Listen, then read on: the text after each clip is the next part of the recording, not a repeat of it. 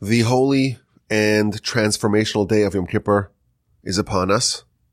A couple of days ago, we did a podcast about the scapegoat and we talked about the theory of Yom Kippur, what we're trying to do, how we're trying to absorb the power and the impact of this day. And now, as we are on the doorstep of the holiest day of the year, I wanted to speak about the practical. How to make Yom Kippur useful and productive and meaningful and uplifting. A single Yom Kippur is capable of changing a person forever. You could emerge from Yom Kippur a different person, your life forever upgraded. But it's not going to happen on its own. If someone snoozes through Yom Kippur, just going through the motions, I'm so hungry. How many more pages do we have left? Oh, it's only 1.15 in the afternoon. I got six more hours of this. Such an attitude will not result in a productive, transformative, life-changing experience. And now, as this great day is upon us, now is the time to take this seriously. So I wanted to survey some of the ways that we can make the most of this incredible day. And there's no other way to describe this day.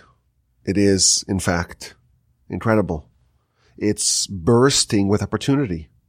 This is the day of all the days of the year. This is the day when God is closest to us. God's always close to those who call out to him. But the rest of the year, God is less close to us. He's close now with the sound of the shofar at the end of Ne'ilah, at the end of Yom Kippur. There is a barrier, there is distance that's erected. We have closeness for Yom Kippur. We have, of course, closeness for the whole 10 days of repentance, but the epitome of closeness is on Yom Kippur. And later on, God is less close. The Talmud tells us that the primary antagonist of our life, a three-headed monster called the Satan, the Yetzer Hara, evil inclination, and the angel of death, this is a force that is only active 364 days a year. There's one day. There's one day a year where this force has no power. And that's Yom Kippur. Yom Kippur is a day of total mercy, of total kindness. This is a day that cannot be matched by any other day. The verse tells us, Ki on this day, this is in Leviticus 16:30. On this day, Yechaper Aleichem, God will atone for you. He will cleanse you. Letaher eschem, to purify you, mikol chatosechem, from all your sins. Lifnei Hashem titaru. When you're close to God, when you're before God, may you become pure. Yom Kippur is a day of cleansing, of purification. We enter it and we're sullied with sin. Our soul is peppered with blemishes. We have all these flaws. We have a whole year's worth of spiritual baggage that we bring with us. And when we emerge, when we depart from this day, when that hallowed sound of the shofar blast at the end of Ne'ilah is heard, we're clean. We're purified. Our sins have been expunged. Our blemishes have been healed. Our spiritual maladies have been remediated. That's the power of this day. The day of total transformation. The book of Talmud on Yom Kippur, it's called Yoma, which means the day. If you just talk about a day and it's the day, it's not a day, it's the day. What's the day? It's Yom Kippur. This is the most powerful and auspicious day of the year. This is the day that everything can change. On this day, Moshe descended from heaven with a second set of tablets. This is the day when we secured full forgiveness for the sin of the golden calf. And that experience of total cleansing of contamination, of total purification, we revisit that every year. And now that day is upon us. On this day of supreme closeness to God, God will forgive us. God will purify us. God will cleanse us of any flaws. Now there's an incredible kindness in the timing of things. Rosh Hashanah, that's the day of judgment. On that day, our verdict and the verdict of the people in our families, our children, our parents, our colleagues, our friends, our neighbors, nations, the whole world. The verdict is written. It's inscribed. And on Yom Kippur, the verdict is sealed. And hopefully over the course of the days of repentance, we've, we've moved the needle. We've improved the verdict. If it was a bad verdict, hopefully it was torn up. But Yom Kippur is the day when the judgment is sealed. Ne'ilah. Ne'ilah is the final prayer of Yom Kippur. And the word Ne'ilah means the sealing, the locking, the closing. This is when everything gets closed. And isn't it amazing? Isn't it an incredible gift? An incredible example of divine kindness? That on the day that God is most close to us, on the day when God demonstrated his attribute of kindness and mercy more than any other day, on the day when God forgave us for the most egregious sin of all, that's the same day when the judgment is sealed. The day when our judgment is sealed coincides with the day where the Almighty is most forgiving of our misdeeds. It's an incredible coincidence. Yom Kippur is both the day where God is most forgiving and merciful and most inclined, so to speak, to purify us, to forgive us. A day designated for total mercy and total kindness. And it just happens to be that this is the day when our fate is sealed. Of course, it's not a coincidence but it's something to marvel upon. What incredible kindness. Yom Kippur is a day that we cannot miss. And we can change everything, but it won't happen if we rest on our laurels. We kick back on our pews. We glance at our watch and wait for it to end. If we don't do something, if we don't pay the price to find out what it costs, what do we need to do to get these benefits. If we do nothing, we're not going to get the incredible benefits of Yom Kippur. What is the price that we need to pay to earn, to gain that life changing transformation of Yom Kippur? So, of course, the Rambam tells us Yom Kippur works. The verse says so. Again, it's a verse in scripture. On this day, God will forgive us for all our sins. This verse appears about only one day of the year, on Yom Kippur, the 10th day of Tishrei. On this day, no other day is this true. On this day, God says, I want to forgive. I'm dispensing forgiveness and kindness and cleansing and purification. Who is interested? This is the day. However, it's conditional. It's conditional on repentance. The Rambam tells us in the laws of repentance, chapter one, law number three, the essence of the day of Yom Kippur, mechaper, it atones la shavim for penitence, for those who repent. Everything about this incredible day hinges on repentance.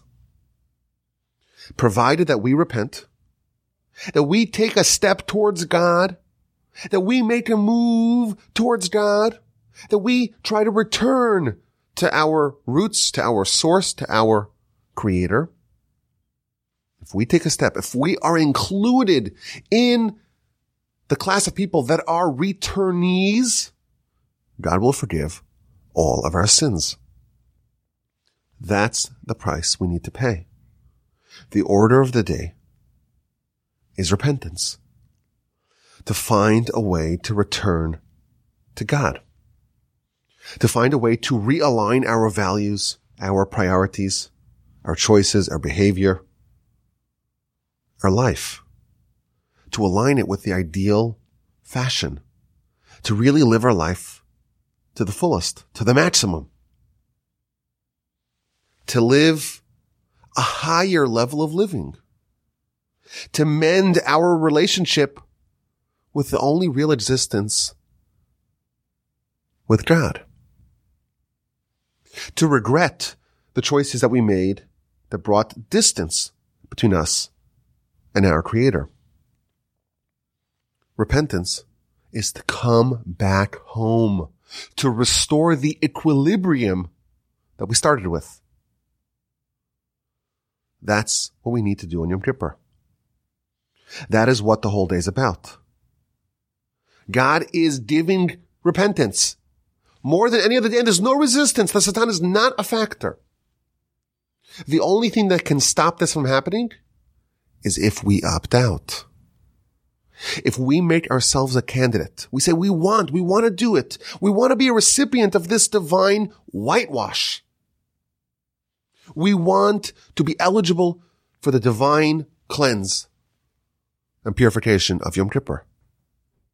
If we want, if we're interested, if we want to sign up for this golden opportunity, God is freely dispensing the tremendous blessing of Yom Kippur. We need to repent. We need to be interested. Yom Kippur is an amazing day. The Almighty is handing out pardons to anyone who asks. He is dispensing purity to anyone who seeks it. It's a day of cleansing, of spiritual restoration, and it's all being handed out freely. You get cleansing, and you get cleansing, and you get purity, and you get purity. All you need to do is raise your hand and say, I want it. I want to upgrade and improve my life. I want to upgrade and improve my relationship with my creator. I want to live a richer, more meaningful life. I want closeness with the divine. I want to live as a soul, to live in the eternal life, not just this world that's full of distractions and all forms of nonsense. Are you interested? Yom Kippur is a day to accelerate that transformation, that upgrade. It's a day of purification to those who are interested. When you repent, when you take a step to God, God says, okay, you're interested. You're part of this class of people. You are a returnee. Here is your upgrade. And the whole day is designed to get us in that frame of mind.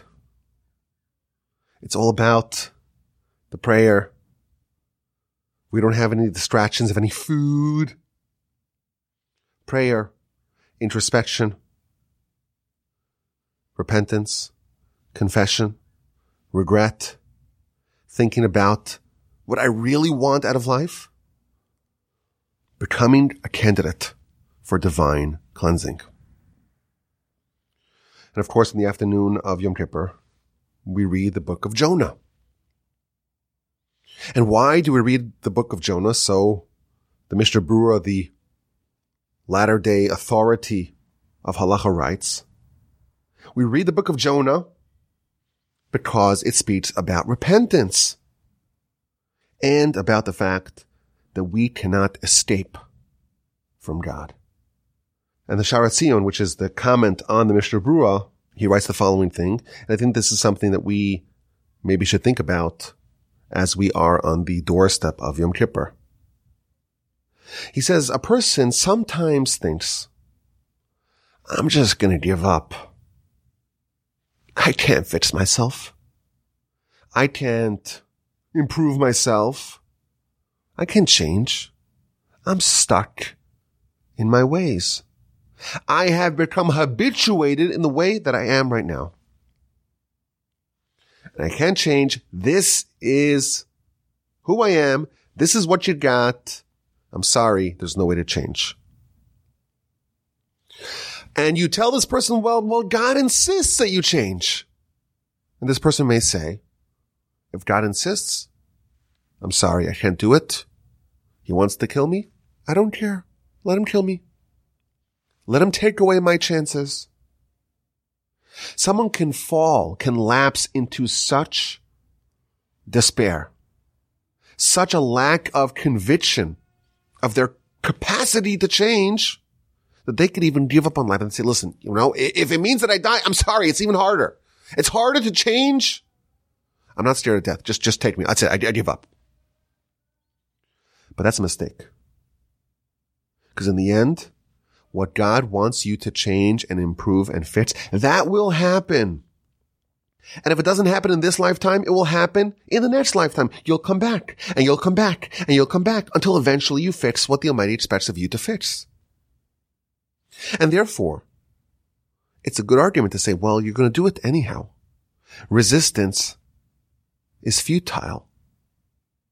Why should you suffer? Why should you die? and suffer in all the manner of post-mortem cleansing just to come back again and to be in the same place? And that's why we read the book of Jonah. On Yom Kippur, we have a tendency to say, it's too hard. This is who I am. It's too hard. I'm not going to change. I'm not going to repent. It's just too hard. And if it means that my life is over, so be it. To dispel that notion, we read the book of Jonah. The Almighty asked Jonah to go deliver a prophecy to the people of Nineveh. And Jonah didn't want to do that.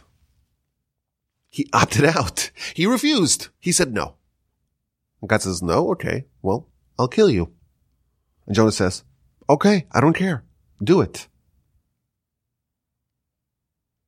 and he fled out to the sea and he was drowned in the water and he was swallowed by a fish and he was in the stomach of the fish for many days. If you looked at Jonah's situation, he's in the fish, you would conclude that's it. God will have to find a different prophet. There's no way that Jonah can do what the Almighty asked him to do. What happens in the end? The one fish expels, disgorges Jonah to the second fish. Eventually Jonah is sent back onto land and eventually he does what God asked him to do. This is a lesson for us on Yom Kippur. We must repent. We must come back to God. And if we don't do it now, it will eventually get done. We may suffer along the way, but it'll happen anyhow. Resistance is futile.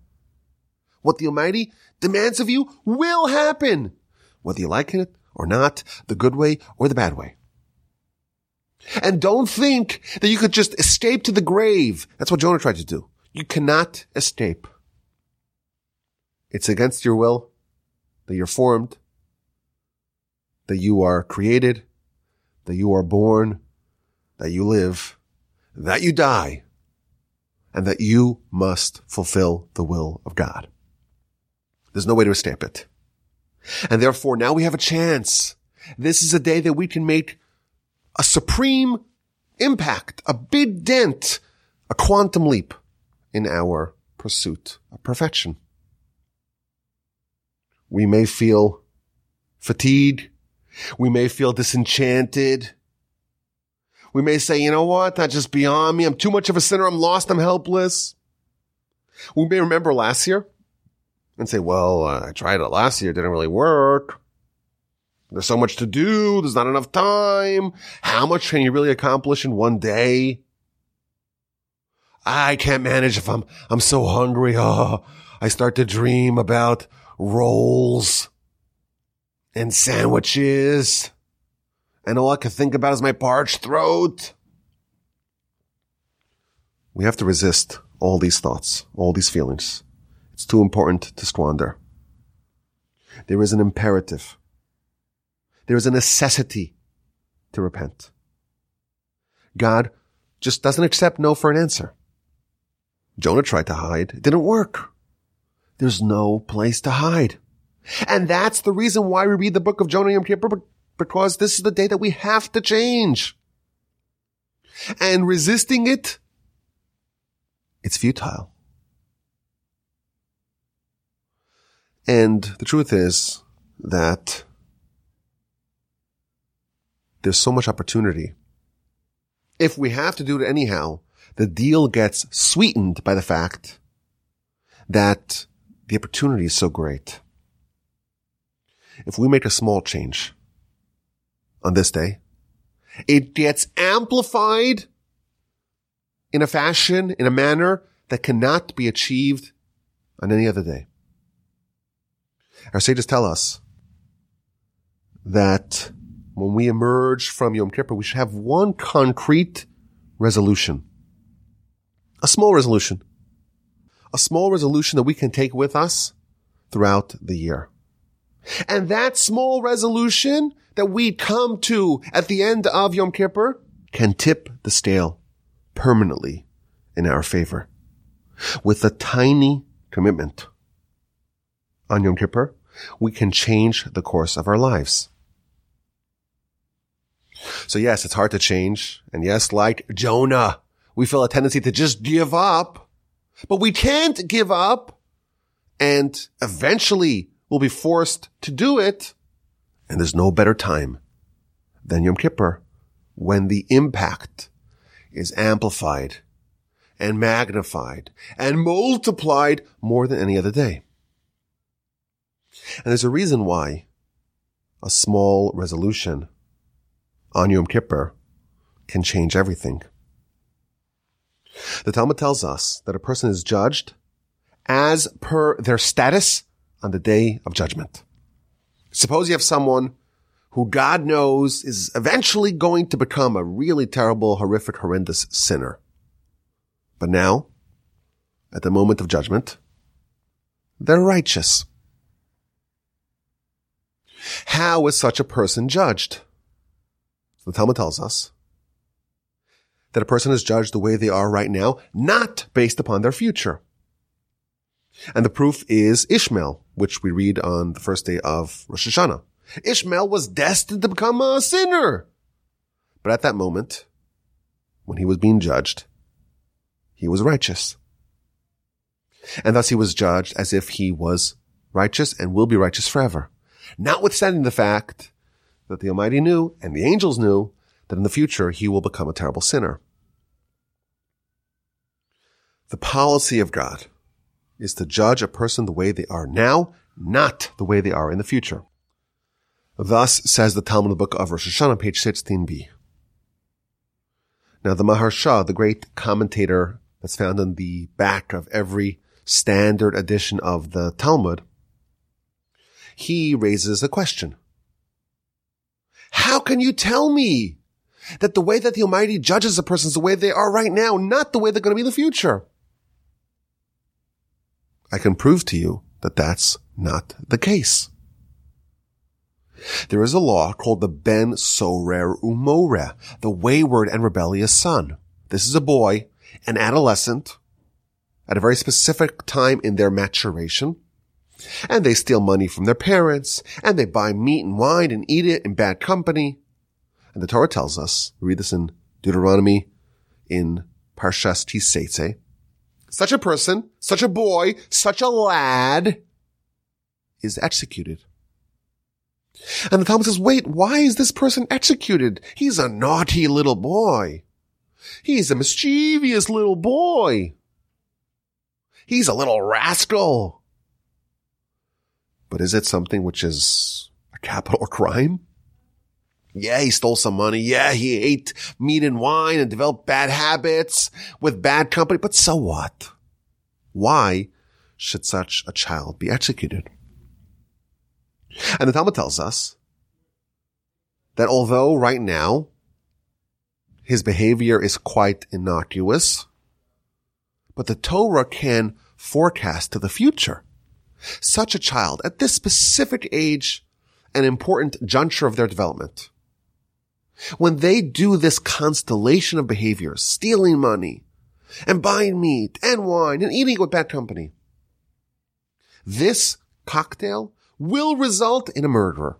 Eventually the child will deplete the money of their parents and they'll have a habit. They'll be addicted to the meat and the wine and they'll steal from people and eventually they'll become a murderer.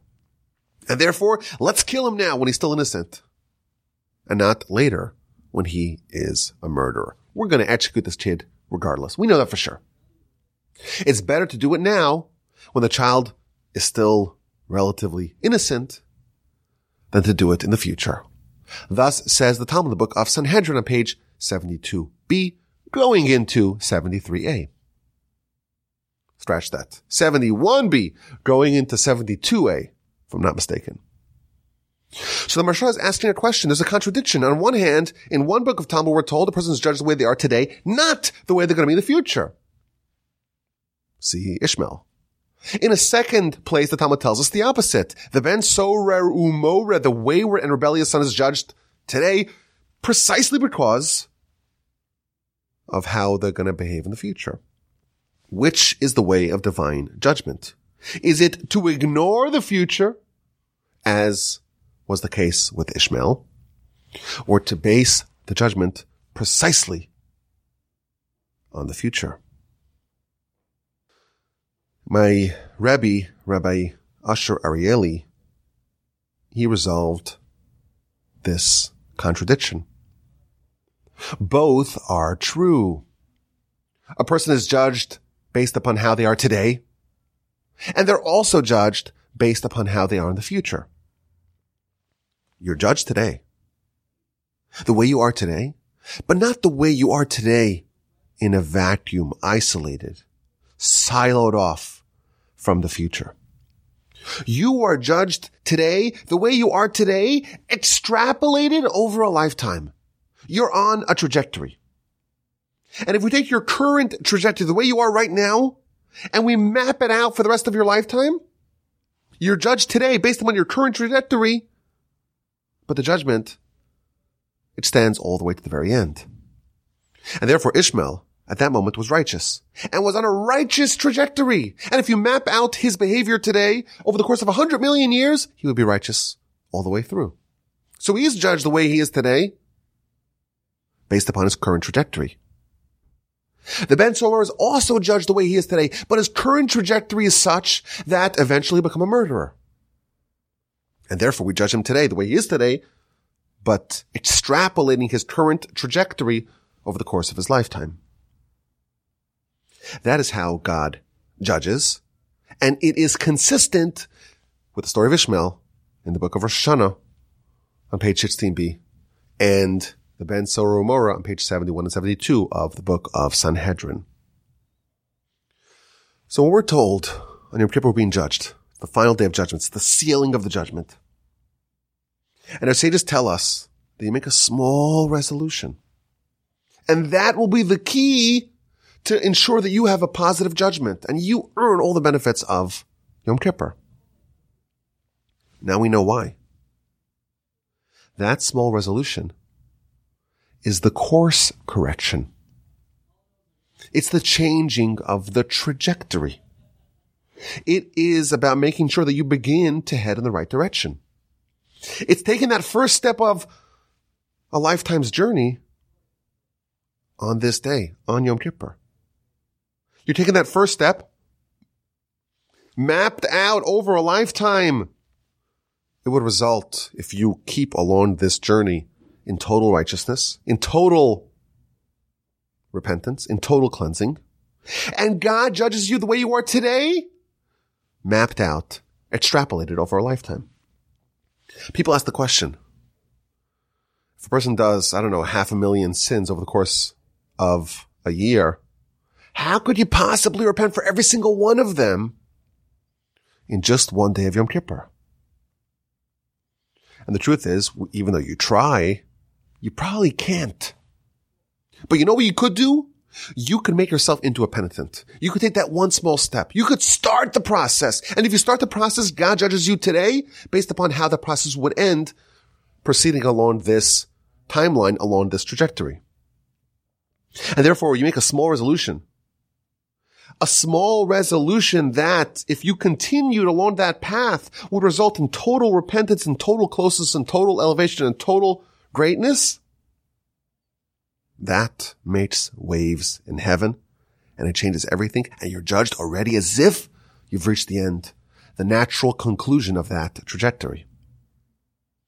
The Rambam told us Yom Kippur forgives for penitents, for repenters, for returnees. If you take the beginning of a journey and you start to return and you start to turn back and you course correct and you change your trajectory, you are a returnee.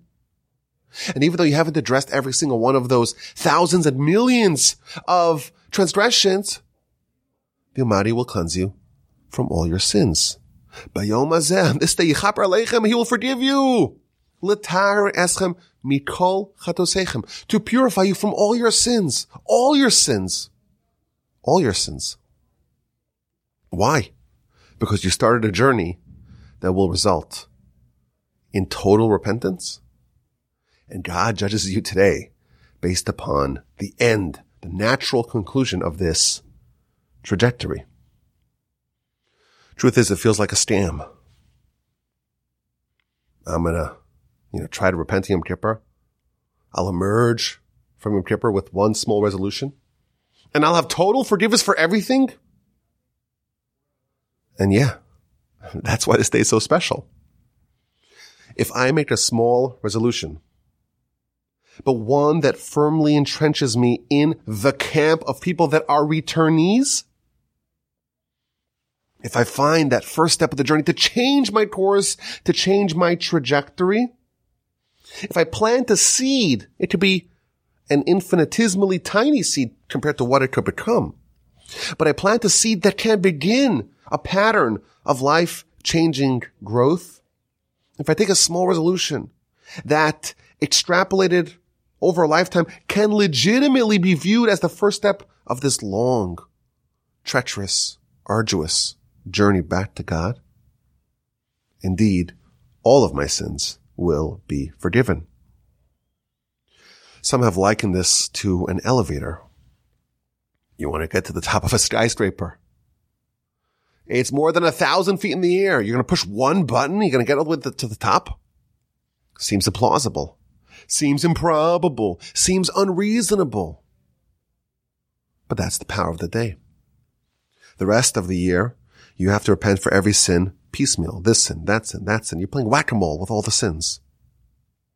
On Yom Kippur, God promises, I will purify you from all your sins, provided that you want, provided that you sign up, provided that you say, I'm interested, provided that you are in the camp of a returnee.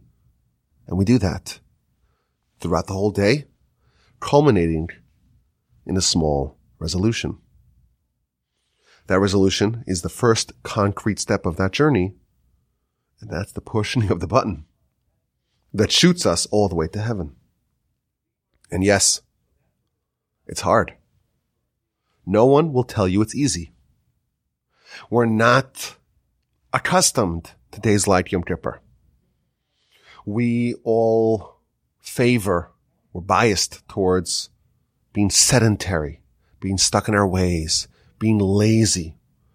It sounds like a lot of work to actually do this. But Jonah reminds us that eventually we have to do it. Eventually we have to get back on track. And now is the best day to do it. Some people make three resolutions because there are three pillars that uphold the world. Torah, worship of God, service of God, and kindness.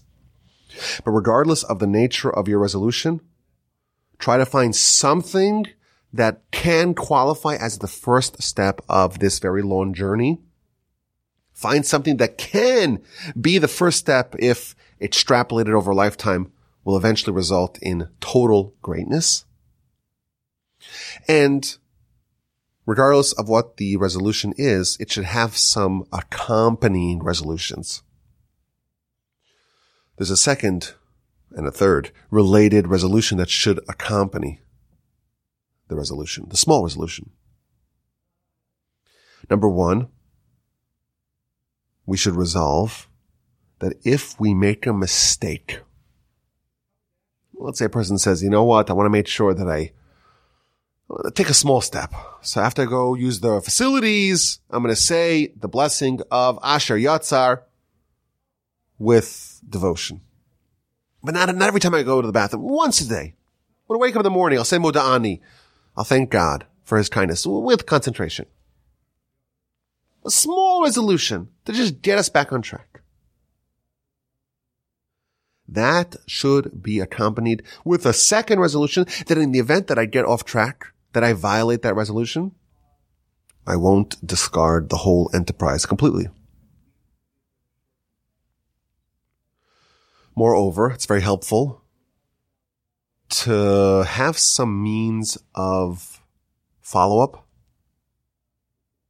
to measure the impact of your resolution over the course of the year, but at least to monitor it, to remember it. Sometimes with the blowing of the shofar, we could eat, we could eat. It's okay. It's sukkah time. Gotta build a sukkah.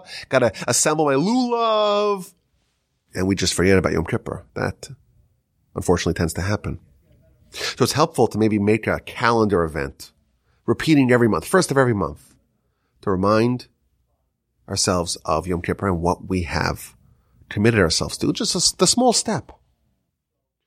Finally, it's also good advice to make a resolution that all the resolutions of the year in the event that I take any other steps in the year, let those benefits, let the benefits of all future resolutions that I don't even know what they're going to be, but all that should accrue to me now. Of course, God knows what resolutions you will yet make, what, you, what resolutions, what improvements you will yet make over the course of the year.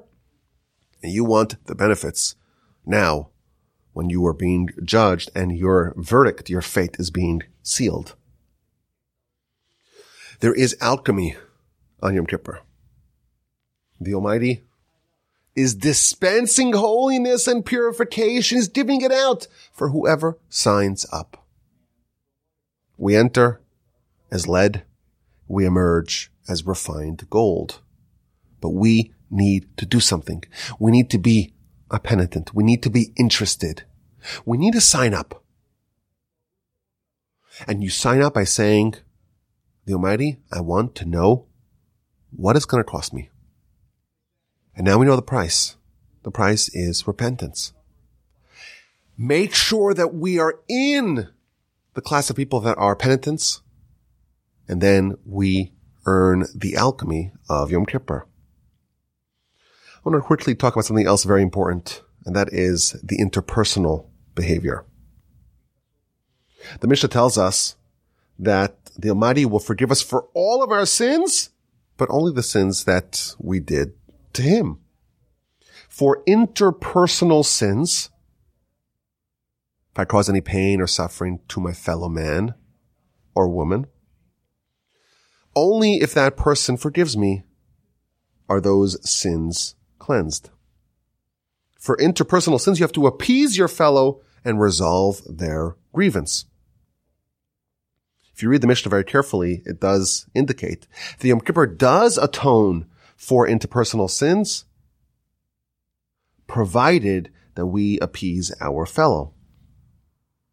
So the Almighty says, okay, I'm going to forgive any grievance that I have. I'm ready to forgive if you're interested.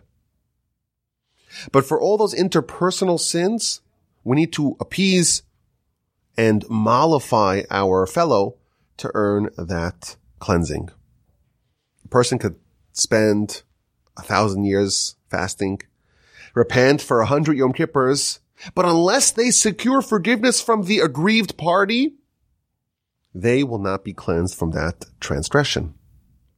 And therefore we're encouraged before Yom Kippur to try to earn forgiveness from others. If you caused, anyone caused someone else pain, we must secure their forgiveness. Call them up, speak to them, apologize, and ask for forgiveness. If someone has a grievance against us, Yom Kippur will not work to heal them. We must secure their forgiveness.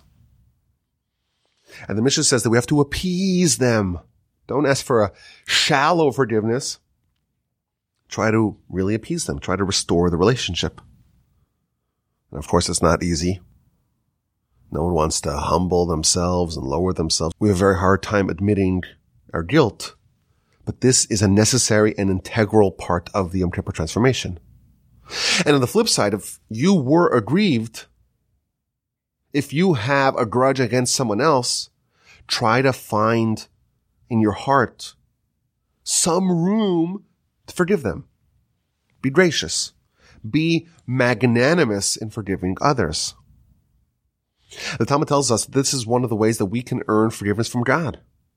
One of the perks that we have when we forgive others is that God will respond to us in kind and he will forgive us. Whoever forgoes their grievances, ma'avirim lo al. All of his sins and iniquities will be removed. Doesn't end there. The Talmud elsewhere says, if you forgive others and you're gracious and magnanimous, even maybe if they're not deserving of it, God will make sure that you live a long life. And you'll be saved from an unusual death. And the bad judgment against you will be torn up. And your bones won't rot after you die.